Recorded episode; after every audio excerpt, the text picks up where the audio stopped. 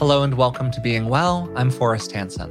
If you're new to the podcast, this is where we explore the practical science of lasting well-being. And if you've listened before, welcome back. Today, we have the second of two episodes dedicated to the 10 things that we can't live without. If you've spent some time just about anywhere on the internet, you've probably run into one of these videos where somebody explores the 5 things they can't live without. And most of the time, these things are really things that it would be pretty easy to live without, like a Rolex or a latte foamer or whatever else some celebrity is on at that particular moment. But there are truly some things that it would be really hard to live without in this life. So in these episodes, we're taking this concept and we're applying it to ourselves. The key psychological skills, inner strengths, or maybe even ideas or big concepts that Rick and I each think that it would be very challenging for us to live without. In the first episode, we talked about benevolence, patience, curiosity, self-regulation, and grit. And today we're going to be exploring 5 more. So, Dad, what do you think about this? I love that we're talking about this. Okay, you. What's your number 3? Okay, number 3 for me, this has a very fancy name. This is going to sound very psychological. It's really basic. It's called cognitive restructuring. Too many syllables. I know, too many syllables. It's like that Mozart moment, too many notes. Yeah, too many notes from Amadeus. If you haven't watched that movie, watch that movie. It's an amazing movie, one of my favorite movies. Okay, anyways, cognitive restructuring, if I had to turn it into like, explain this to me like I'm a 5-year-old, it's basically clearly seeing all the ways the mind lies to us. It's a fundamental technique in CBT and other approaches like that. And it's also in some methodologies around addiction, like 12-step programs, use a lot of cognitive restructuring techniques. They'll call it like disputing your stinkin' thinkin' is a common phrase that you see around that. But it's basically disputing irrational thoughts. Cognitive distortions, cognitive biases, overgeneralization, magnifying our little issues into huge ones, whatever. You're intervening around the negative thoughts that naturally come into your mind, and you're pushing back on them. You're fighting the negativity bias. You're seeing the things that your brain is saying to you when you're lying, at least if it's me, you're lying to go to sleep at night, and you just got this little voice inside the head that's like pestering you. You take a moment to go, hey, I hear you. You know, the classic, like, I see you, Mara moment. Like, I hear the voice. I get it. You're going to town on me. But here are all the reasons why this isn't true. And you actually actively get on your own side. And this, for me, is like such an important point because I think that a lot of people have this perception of psychology or self-help, personal development, personal growth, where one day you just wake up and you have positive self-talk. You just wake up and it's just there. It's like, ooh, I did it. I developed and now I have positive self-talk. I got to tell you, at least from my experience, that ain't it. Wait, you mean you have to work at it? Every day for the rest of your life, you have to work at it. That's the way it is, like every day for the rest of your life. I mean, if you talk to people who are incredibly far down the path of like deep contemplative practice, we're talking monks, people have done this work for 40, 50 years, they will tell you, yeah, like I got stuff that pops up in my brain, but I'm not identified with it. Right. I just see it and I go, huh, that was kind of weird. Wow, isn't that interesting? And then it passes because you don't attach to it. And that for me is like the magic of, you know, this fancy phrase, cognitive restructuring. We're just not getting attached to all the negative garbage that just kind of comes wafting through our very strange brains. That's great. And I even like, frankly, the phrase restructuring because you start to realize, oh, all these views, these beliefs I have, many of which kind of are in the background, we're hardly aware of, many of them are formed very early, even pre-verbally, and then gradually a kind of languaged version of that pre-verbal belief formed when we were 1 year old kind of gets laid in. These were constructed.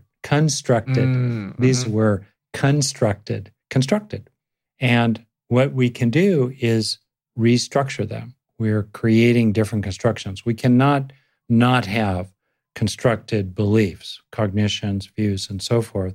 But the question is, are they true and useful? And we can remodel. It's kind of like a little bit of remodeling, right, inside yourself. This idea of restructuring, I think that you can apply much more broadly than the way that I framed it so far. I think about a phrase that, again, we've used a lot on the podcast, this idea of creating a coherent narrative of childhood. That's great. And we can kind of write a new story based on the things that happened to us with the perspective of an adult.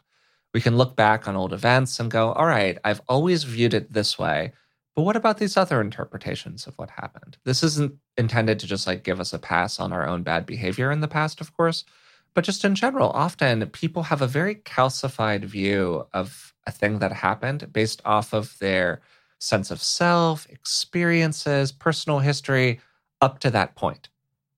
And then we keep on going. Mm-hmm. We keep on developing, we keep on growing, we keep on changing. But often that kind of perception of what happened remains kind of stuck in the brain. So sometimes it can be valuable to go back and see newly all of these past experiences that happened to us. And I think that that can be a form of restructuring as well.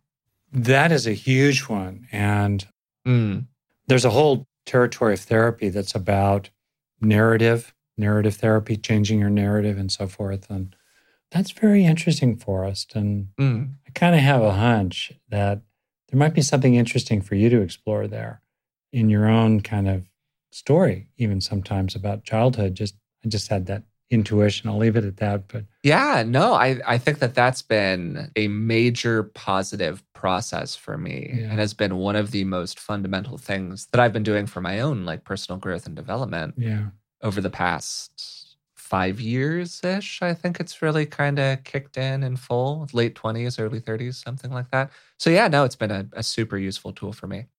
Okay, that said, what's your next one? Okay, so the fourth one that came up was humor.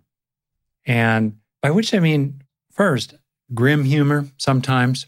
And I'm thinking of this episode from the movie Butch Cassidy and the Sundance Kid, based very loosely on the historically true, these two characters who are outlaws. And essentially at this point in the story, Paul Newman and Robert Redford, they're being chased by these implacable, relentless bounty hunters, sheriffs, marshals, and they're on the edge of a cliff. And the only escape from the people who are about to get them for Butch and Sundance is to jump off the cliff into a river that's 100 feet below, roaring away. And the kid, Sundance Kid, says to Butch, who's Paul Newman, we got to do it. We got to do it. And Butch Cassidy says, I don't know how to swim. And the kid grabs his hand and says, don't worry, the fall will probably kill you. And then they stand up and they leap and they make it. Got it? And yeah, that's a problem for when we reach the bottom. Yeah exactly right. Exactly right. It's not the fall. It's the landing. Bottom line, though, there's, I think, a place when we face life where we just tap into this kind of grim humor. Or beyond that, a basic attitude of cheerfulness, a sort of cheerfulness, which means not denying our depressed mood, if that's there, especially a biologically grounded depressed mood, maybe because we're ill. That's very understandable, but still finding a fundamental kind of, I guess part of it is gratitude. Part of it is a sense of just absurdity. I mean, if you think about it, Forrest, it's bizarre that you have a body. Like what? Oh, yeah. 2 arms, 2 legs? No, I think about this all the time. Yeah. Or you look at parts of your body and go, whoa. And this is without acid. You just look at the wrinkles and you go, whoa. This is, stone sober. What a weird looking thing, a thumb. Wow. There's a place you just get at the absurdity. Here we are on planet Earth. How weird is that? Think about all the strange things that had to happen for us to be here. Whoa. So you just kind of bring a certain absurdity to it. The circumstances that we are in that often we take so seriously, and we feel like we have to play roles in. Like, then you begin to realize this is a costume ball. Everybody, including the people that scare you or you think you have to please or win or approve of, they roll out of bed stark naked one way or another. They're naked under all that stuff. And they put on their costumes. They put on their makeup. They put on their fancy headdress. Now they start speaking the lines that have been given to them. What a stupid play. I mean, come on. Sometimes you have to act like you take it seriously, but much of the time, what a joke. So this attitude, this kind of attitude, and which includes, I'm still working on this one myself, not taking yourself so seriously. Yeah, totally. Yeah, totally. Not taking yourself so seriously, not taking life so personally, but mixing together a kind of good humor, a humorous attitude, a cheerful attitude amidst your grit. You know, if grit is only grim and depressed and dour, that's going to wear you down over time. But grit that has a certain cheerfulness in it, a certain good humor, a certain capacity still to laugh, that's grit that will carry you a long way. Yeah, no, I mean, I think that part of where I take that, because I love what you were saying at the end there about the kind of play of everything that we're doing. And I mean that like a stage play and how we all have our roles and our lines and our scripts and whatever. And for me, one of the most important moments in a person's life, and I think that, you know, most people have this moment eventually. And I had the experience of this like as a kid. The first time that I realized that the adults didn't know what they were doing either, that was a transformative moment for me. It was terrifying, but it was totally transformative. This idea that like the adults don't know what they're doing either. They're all just making it up, guys. And you can start to extend that out into these very important systems. And you kind of bore down to the core of them. And you realize that not everyone really knows what's going on. Maybe nobody knows exactly what's going on. And I think that, that can kind of help you approach a lot of this with a lot more levity. You know, the very staid business meeting where everyone's around the central table and they're all wearing their suits and they're speaking in their prescribed moments. I've been in a lot of those situations, was in a lot of those situations when I worked in a more bureaucratic kind of corporate environment. And you can have a moment where you just sort of wake up for a second and go like, wow, this is weird, ain't it? Yeah. You know, much of the same way that you were talking about viewing a wrinkle and going like, wow, what a thing, or thumb or whatever. You know, you can look at the stage play and be like, wow, this is weird, isn't it? If we took this out of context, we'd be like, what are these Martians doing? Okay, how about you? What's your number 4? Yeah, so kind of right alongside that, I think we took a real turn somewhere in there from our kind of very dour, staid ones to the more kind of open ones. For me, my 4th one is finding joy. And alongside that, taking pleasure. But I really want to emphasize joy because I want to emphasize kind of the big, explosive, not regulated parts of this experience. And I've talked a lot so far about regulation and patience and like restructuring your brain and all of these very like controlled psychological skills. But exactly like you were saying, there's a real place to just let loose emotionally and fully express an appreciation for going like, wow, life is really cool sometimes.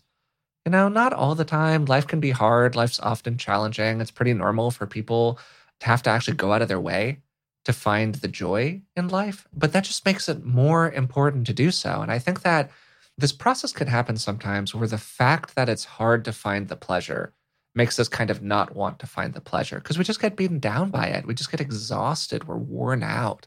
And it's a real act of rebellion against that to go out of your way to like stand on your porch if you got a porch and just like howl at the moon every once in a while. You know, however you find that joy, that's probably more a way that Elizabeth would find it rather than a way that I would find it personally. But you know what I mean, right? Like just look for those opportunities to find the pleasures that actually help us build internal strengths. It's a very simple one. I don't know if I have a lot to elaborate on it, but I just think that the pursuit of joy, the kind of pleasure principle, if you will, has just been like such an important part of my life. And it's one of the things that's really helped me loosen up as I've gotten a little bit older. You remind me of my friend and teacher, James Barris. Love James. Who in the kind of buttoned up Buddhist-y world created this program maybe 10 years ago called Awakening Joy. playing on the notion of awakening and joy. And he got some pushback, definitely, from different quarters. It wasn't too horrible, but people basically raising an eyebrow at a minimum, saying, hey, you're identified as a Buddhist teacher. This is serious business, suffering, craving, joy. What's that got to do with it? And he pointed out that, including in the Buddhist tradition, 7 factors of awakening include 2 that have a very strong emotionally positive quality: tranquility, which feels really good, peacefulness, and bliss. Bliss, joy, great joy as a factor of awakening. And in the list of the 5 factors of concentration and moving into meditative absorption. And these are people who are hardcore. These are the Olympic athletes of contemplative practice. They're really serious about it. One of the 5 major factors of meditative absorption as a gateway into non-ordinary, transformative states of consciousness is, in addition to bliss, is happiness. The word for it in Sanskrit and Pali is sukha, the root of which is also the root of the word sucrose or sugar. There's a sweetness, a joyfulness in all that. So one, I want to just kind of mention James' work and Awakening Joy. It's a wonderful program. It's also a wonderful book that he ended up authoring. But beyond that, it's really interesting to think about the primacy of joy as worthy in and of its own right, and also as a factor, as Barbara Fredrickson and others have shown, in resilience, in toughness, in being able to bounce back from trauma, being able to keep going in the face of challenge, to find joy along the way, joy broadly speaking. And also the ways in which, in many, many different traditions, joy is a factor of the absolute highest reaches of human potential. I think that it's really easy in our kind of personal development-y world to kind of disparage positive emotions in a way, because so much of the emphasis is placed on these very kind of big constructs and big hefty ideas. And there's a weight behind like grit that we don't necessarily place the same weight behind joy. Right. You know, there's a lightness to it. Self-regulation, like very heavy, you know, all these like very old school stuff. This is where the bass drum comes in, the reverb. Yeah. Regulation. Reconstructing your beliefs. Yep. And I just think that that's like such a miss. Yep. You know what I mean? And it's really important every once in a while to kind of highlight like, oh, the lightness of that, but also the importance of that. So that's joy for me. What's yours, Dad? This is your final one. Final one, last chance. And this could sound a little bit like it overlaps some of what we've been talking about recently, but it really, I'm getting at something maybe different. Wildness.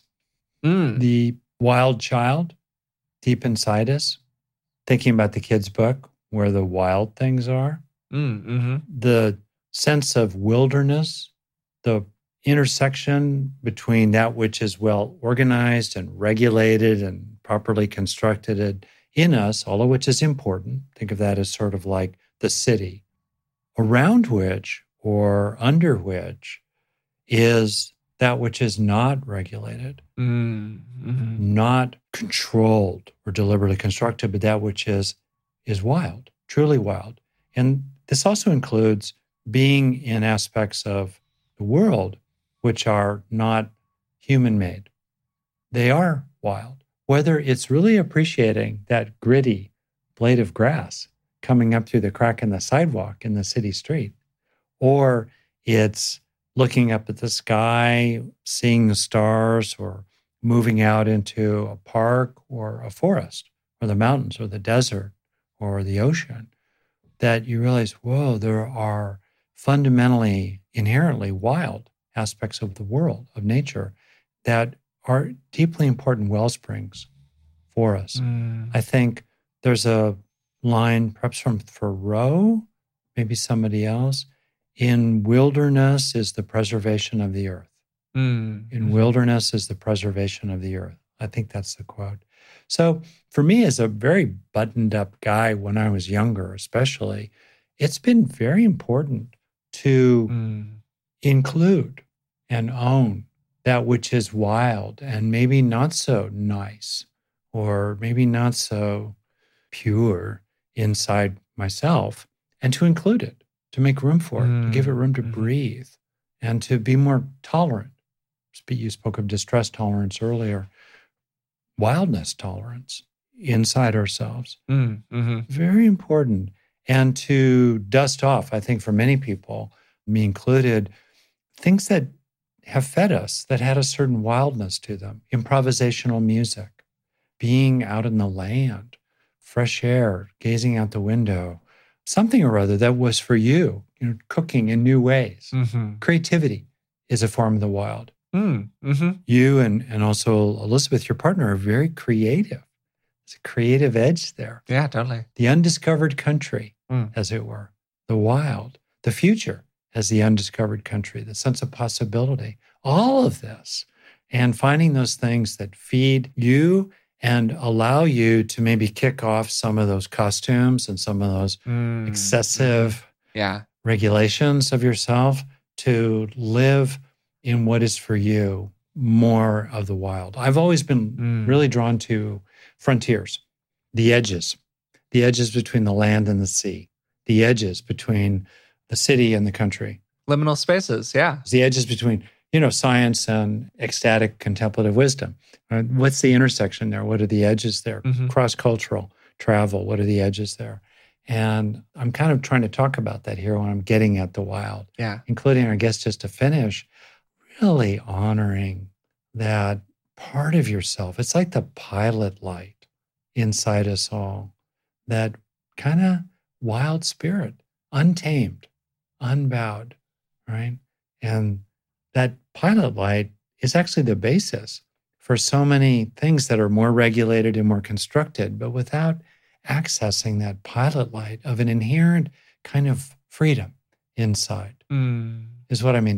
By wild, I don't really mean crazy or problematic or sexually exploitive. I don't mean any of those kind of things. I mean more like a Mustang that's not been broken to the bit and the saddle, running free. Yeah. That's in you and that's in me. That's a beautiful sentiment, Dad. And let me know what you think about this. One of the things that kind of comes to me as you say that is this idea of like patterns and cycles in life, where life in a lot of ways is, whether it's the return of the repressed or whatever else we want to say from like the psychological sciences, it's about these cycles of return, where we get into these various patterns. Sometimes we refer to them as social scripts. We've talked about that a lot on the podcast in the past, the patterns we get into with other people, the patterns of our relationships. And then when we start to change in different ways and break those patterns, the world often responds to that by trying to like keep us the way that we were. Oh, yeah. And this to me is one of those real ways to look at truly living life rather than getting trapped in a cycle where you're just having the same day happen over and over again. That's a wonderful way of broadening this and applying it. That's great. Yeah, and I was thinking myself not too long ago of I was having this experience, and maybe it's quarantine related and whatever else, but where like all my days were just starting to look the same. Yeah. And it was kind of starting to bug me. Yeah. Where I was just, even though I'm very fed, obviously, by the work that I do, and like it's become a very fulfilling part of my life, which is wonderful. But there was this kind of monotony to the sameness of the days that I was starting to notice. And so I looked for ways to break that monotony. Like, what can I do to keep it edgy, to keep it wild, to put a certain kind of way? And so that's been like a very useful inquiry for me. And I would definitely offer it to other people as well.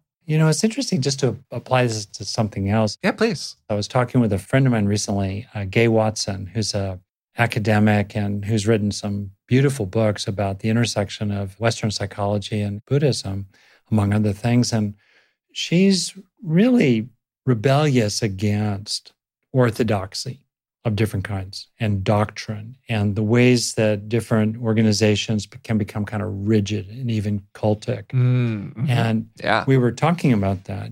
And it kind of goes to your notion of these rhythms, these cycles of kind of expansion, contraction. And we can get caught in a contraction cycle that then becomes the new normal, including, socially maintained and so forth.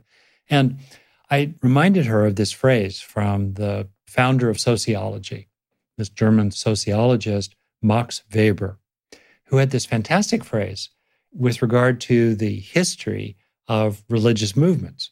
And you can apply this phrase to all kinds of other things. And the phrase was the routinization of charisma. Mm. So we have the original teacher, Buddha, Muhammad, Jesus, Moses, what have you, Maria Montessori, Rudolf Steiner, people who found a movement. And then over time, we have the routinization coming in of their teachings and turning it into some kind of orthodoxy in ways that are really problematic. And one of the things that this wildness can help, I think, is to stand against some of the problematic bureaucratizations of charisma, of awakening, of enlightenment, the routinizations of enlightenment of different kinds, and reclaim the wild spirit, the freedom of heart, the wild generosity that was present in the origin points of many, many of these movements. Yeah, I think that there's something really, really important inside of what you're saying there. And I'm trying to put what I'm feeling about it into like coherent language. I think essentially you're just talking about the ways in which things become watered down over time. And rigid, ossified, petrified. Yeah, rigid, petrified, whatever. And you do see this like freedom in the teaching of the original teachers, however you want to kind of frame that, like the big starters of different lineages. And you see it in the psychological sciences as well. If you think about, and look, like I'm not trying to sing the praises of Freud here, who is a profoundly problematic individual in like 10,000 different ways. Oh man, we should do an episode on Freud. I like Siggy more than you do. Be nice to Siggy. We'll come back to Siggy later. Well, yeah, well, all right, we'll return to Sigmund one of these days. We'll talk about it. Don't hurt my Siggy. But like, he did very important work and also had, a bevy of flaws. But anyways, that's a conversation for another day. But like what you see Freud and Jung and some of the other founders of different movements, including much more modern ones, like, Stephen Hayes with ACT or whatever. You see this kind of looseness and freedom in the bigness of the ideas, the messiness of it. Where like, yes, people complain about the messiness and they should, it's messy. But there's something in there that's kind of cool and loose and it's a little too big, but it only became what it was because it was a little too big. And then we needed to kind of shrink it down a little bit. Like Steven, who we've had on the podcast, who's an amazing thinker. He created acceptance and commitment therapy. And he's one of the first people to say, like, I hate it when people are rigid ACT people. Yeah. He said that on the podcast with us. It's like, it's pretty much a direct quote from him. And I think that it just kind of displays what you're talking about here. Huh, that's great. Sorry to kind of hijack it, but that whole routinization of charisma, phrase. But okay, good. How about you? How about you? What's your last one? What's number 5 for you? Yeah, so this is last one, final one, thing I couldn't live without. Not to be dour about this, but I think that if we're actually interpreting this question literally, this is probably the one that like I truly could not live without. And I think it's that way for most people. And it's finding meaning. This is a big one. You can think about it a lot of different ways. Self-actualization is maybe kind of a way to think about it, but really meaning and purpose. And when we're engaged in processes of reflection, where we're thinking about ourselves, we're thinking about the world, including ones related to self-development, mental health, personal growth, you're the kind of person who listens to a podcast like ours, it's almost inevitable that at some point you run into nihilism. Like nihilism is just a hop, skip, and a jump away. It's right underneath the surface. What do you mean by that word? So I mean ennui, the despair, decay. It's all meaningless anyways. Who really cares? We're all going to die. Okay. That's really what I mean. That kind of like... existential despair, kind of. Existential dread, the ultimate emptiness of all things. Nothing matters. There's no point. Which is, yes... yeah. To an extent, true. Yeah, nothing matters. There's no point, whatever. And so you have the fast track from nihilism to hedonism. Yeah, fast track. Well, I mean, it goes both ways, right? You've got a fast track from nihilism to hedonism. You also have a fast track from nihilism to depression and suicide. Right. Like, you can go with either way with this one. Okay. And so it's really heavy stuff. It's important stuff. And I think that one of the big organizing tasks that we all have as individuals is to make some meaning of our lives. people do this a lot of different ways. Yeah. Like you were saying, some people do it by just saying, screw it. I'm just going to engage my hedonic pleasures, live fast, die young, leave a good looking corpse. Who cares? Cool. All right. Okay. It's not for me, but like I can, in a weird way, kind of respect that as an approach to life. But I think that like approaches like that are founded on the belief that it's all actually kind of meaningless. Mm. So who cares? And the more that we can find meaning in life, the further we pull ourselves from behaviors like that, the further we pull ourselves from self-destructive behavior. If we actually think that there is something that's important out there, the easier it becomes, in my view, to live our lives in a relatively moral way, including having a sense of morality toward ourselves, our own growth, our own purpose, our own well-being. And I think there's this line from Nietzsche. It's something like, he who has a why to live for can bear almost any how. Oh, say that one again for us. That is so good. It's a really, really good line. I dislike a lot of Nietzscheisms, but that one's wonderful. Same. Yeah, Nietzsche's a complex guy, so, you got to tread a little carefully. But he who has a why to live for can bear almost any how. Hmm. And so for me, it gets back to what you were saying about grit. If we find meaning, we can have grit. It's so much easier to be gritty and engaged in our processes in life. And just to be kind of like personal and, a little unfiltered for a moment here, I'm not somebody who has a naturally religious orientation.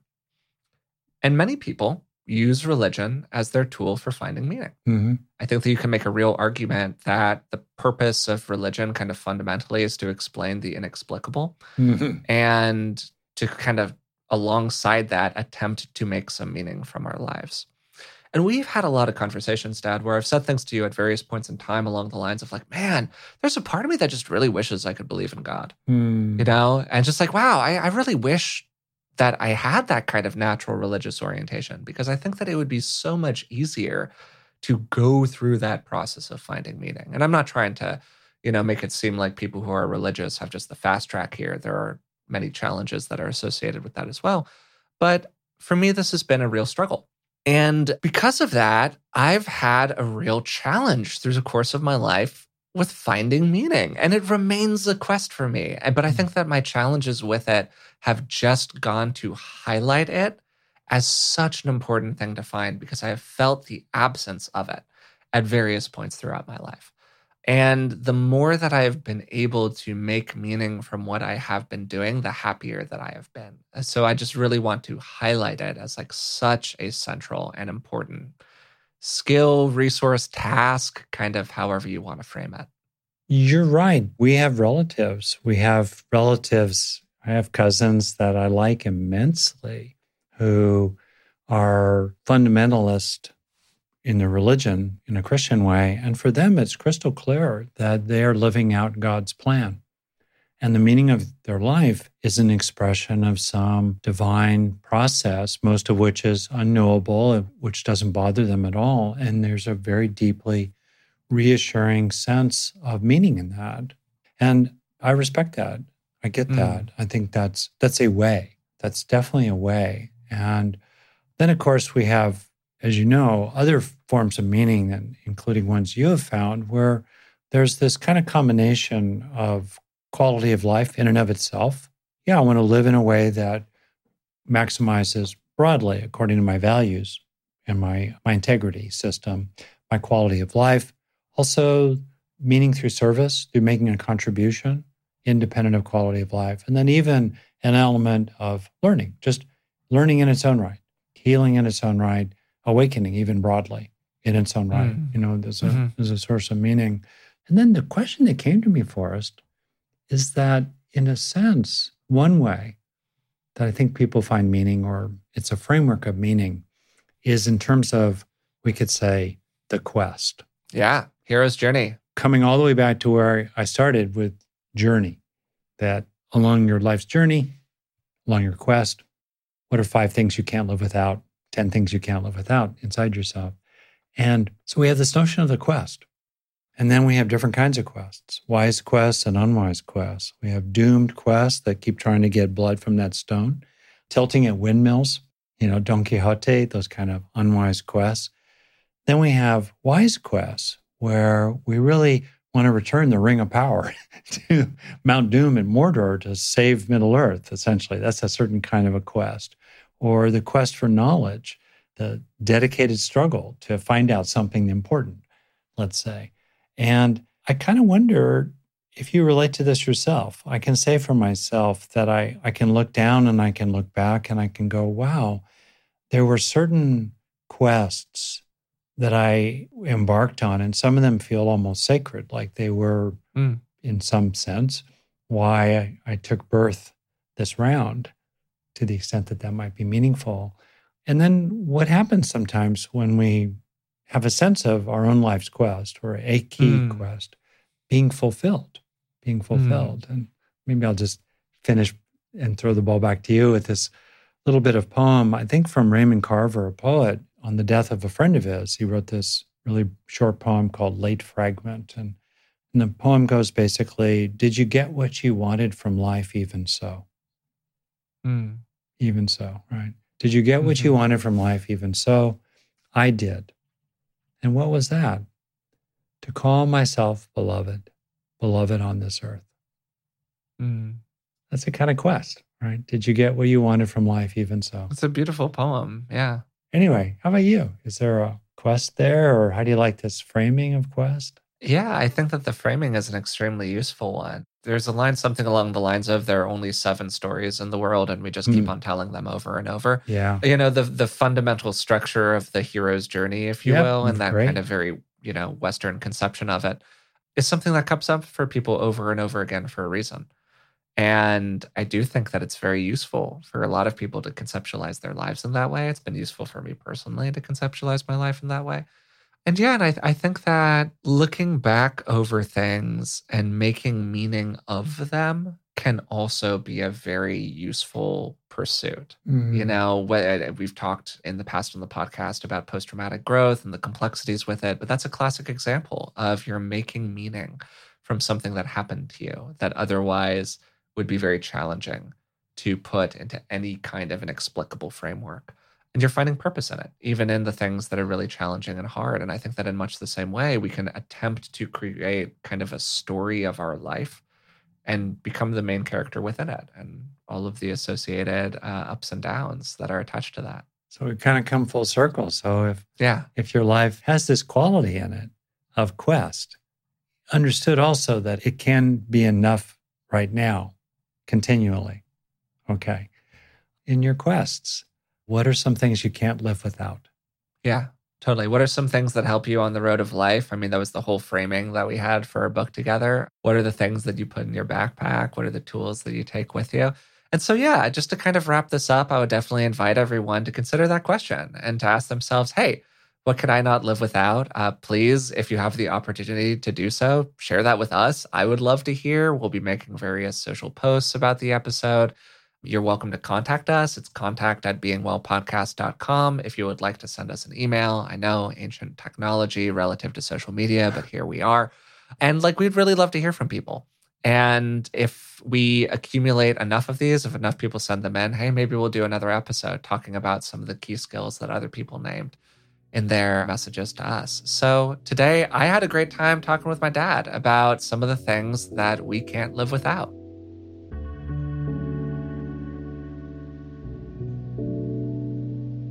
This was the second of 2 episodes related to the 10 things that Rick and I feel like we truly can't live without. The psychological strengths, the inner skills, the big concepts and ideas maybe that have had a truly enormous influence on the course of both of our lives. In the first episode, we talked about benevolence, patience, curiosity, self-regulation, and grit. Then, during today's episode, we focused on cognitive restructuring, which was kind of a fancy phrase I used that basically just means pushing back against the negative thoughts and the irrational thoughts that appear inside of our minds. Then we focused on humor, finding joy, the wild spirit, and then finding meaning. Returning to cognitive restructuring, which again sounds a little bit more complicated than it actually is, this is basically just pushing back against the negative thoughts that appear inside of the mind. It is the fundamental process by which we fight the brain's evolved negativity bias. And then alongside that, focusing on the word restructuring, it can be a way for us to form a new narrative about the things that have happened to us over the course of our lives, maybe interpreting them in a different way or seeing them in a new light. Then, for one of Rick's, he talked about humor, maybe even a kind of almost macabre humor where you just look around and go, man, life's weird sometimes. This can include recognizing life's many absurdities and not taking things too seriously. And then alongside that, we spent a little while talking about how you can kind of step back from life sometimes and just recognize it as this kind of tragicomic play that everyone's rolling along with, all the different scripts that people are speaking from, the masks they're putting on. And you can just step back and go, wow, isn't this kind of weird? And that can really free us to just not take things as seriously and maybe even laugh at ourselves a little bit.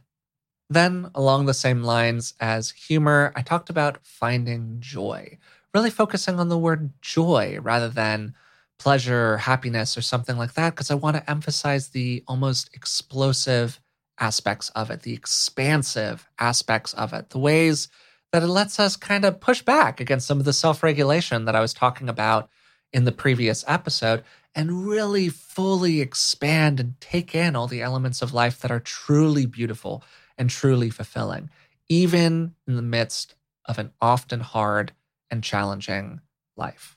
When we're living a difficult life, when times are hard, when we're getting beaten down by things, it's really easy to turn away from joy because we just get tired, we get exhausted, we don't want to take in the good in the midst of things that feel really bad. It can feel extremely disingenuous.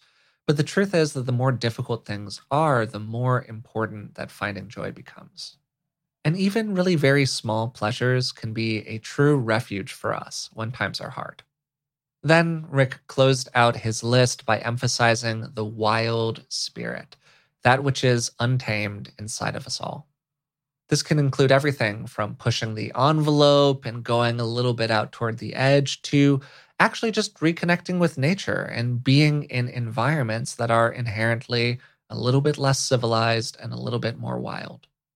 I interpreted this as staying free at heart and not allowing yourself to fall into the monotony of constant routine where you feel like you're just living the same day over and over again without a break.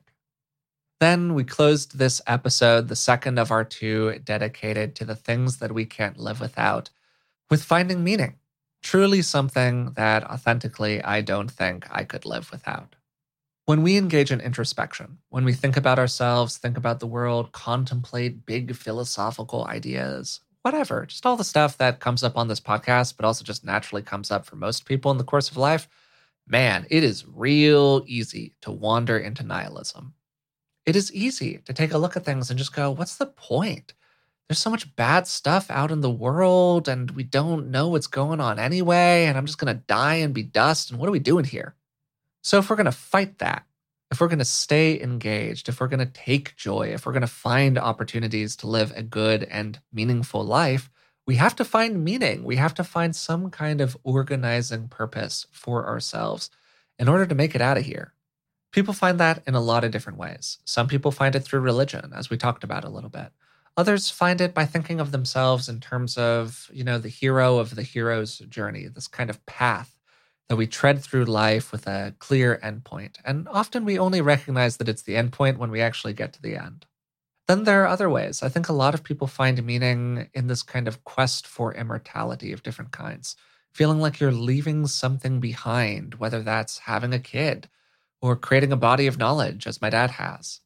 Maybe even it's just helping other people or leaving a good feeling behind as a residue in the minds and experiences of others. Maybe finding meaning is just some kind of organizing idea, like feeling like you lived life on your own terms, or you really got everything out of it that you could. Whatever your personal philosophy is, I think it's important to find one that works for you. So, that's it for today's episode. Thanks for listening to this one. Thanks for hopefully listening to the previous one as well. We had a great time recording these, and they're truly some of my favorite ones that we've done for the podcast. If you enjoyed the episode, we'd really appreciate it if you would take a moment to subscribe through the platform of your choice. We're most everywhere that you can find a podcast, and maybe even leave a rating and a positive review. It really does help us out. Also, hey, you could tell a friend about it. It's one of the best ways we have to reach new people. If you'd like to support the podcast in other ways, we have a Patreon account. It's patreon.com/beingwellpodcast. And for just a couple of dollars a month, you can support the show and you'll receive a bunch of benefits in return. That's it for today's episode. Until next time, thanks for listening, and we'll talk to you soon.